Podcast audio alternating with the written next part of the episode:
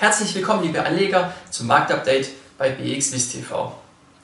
Ein Auf und Ab, äh, das sehen wir zurzeit an den Aktienmärkten, sowas auch in der letzten Handelswoche. Der SMI hat äh, zur Wochenmitte bis auf äh, rund 10.850 Zähler zugelegt.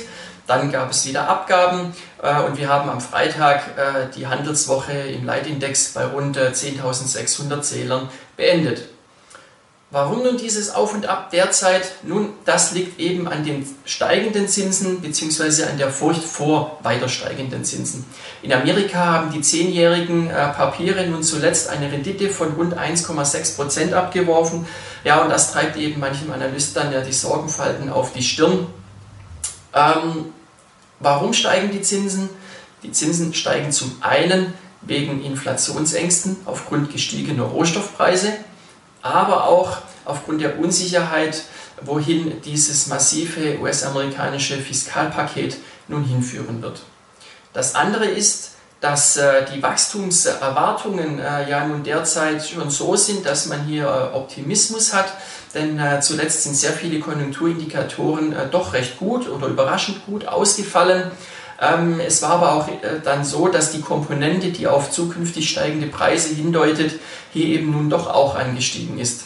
Ähm, und ähm, da haben die Anleger nun eben die Sorge, dass äh, wenn das dann alles so weitergeht, dass die Geldpolitik der Notenbanken nun nicht mehr weiterhin so expansiv bleiben wird.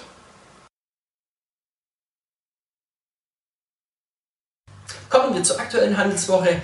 Die hat bisher recht erfreulich begonnen. Der SMI ist gut gestartet und kann sich nach wie vor auf äh, rund 10.700 Zählern halten. Ähm, die Geldpolitik wird in dieser Woche eine Rolle spielen, insofern, dass am Donnerstag EZB-Sitzung ist. Marktteilnehmer sind also schon gespannt darauf, inwieweit sich die europäischen Währungshüter zur aktuellen Situation äußern werden. Das andere große Thema der letzten Wochen, nämlich die Berichtssaison, die läuft langsam aus. Äh, am Dienstag und Mittwoch können sich Anleger noch die Zahlen der DAX-Konzerne Deutsche Post und Adidas anschauen, aber auch Walt Disney und Oracle stehen an diesen Tagen auf der Liste.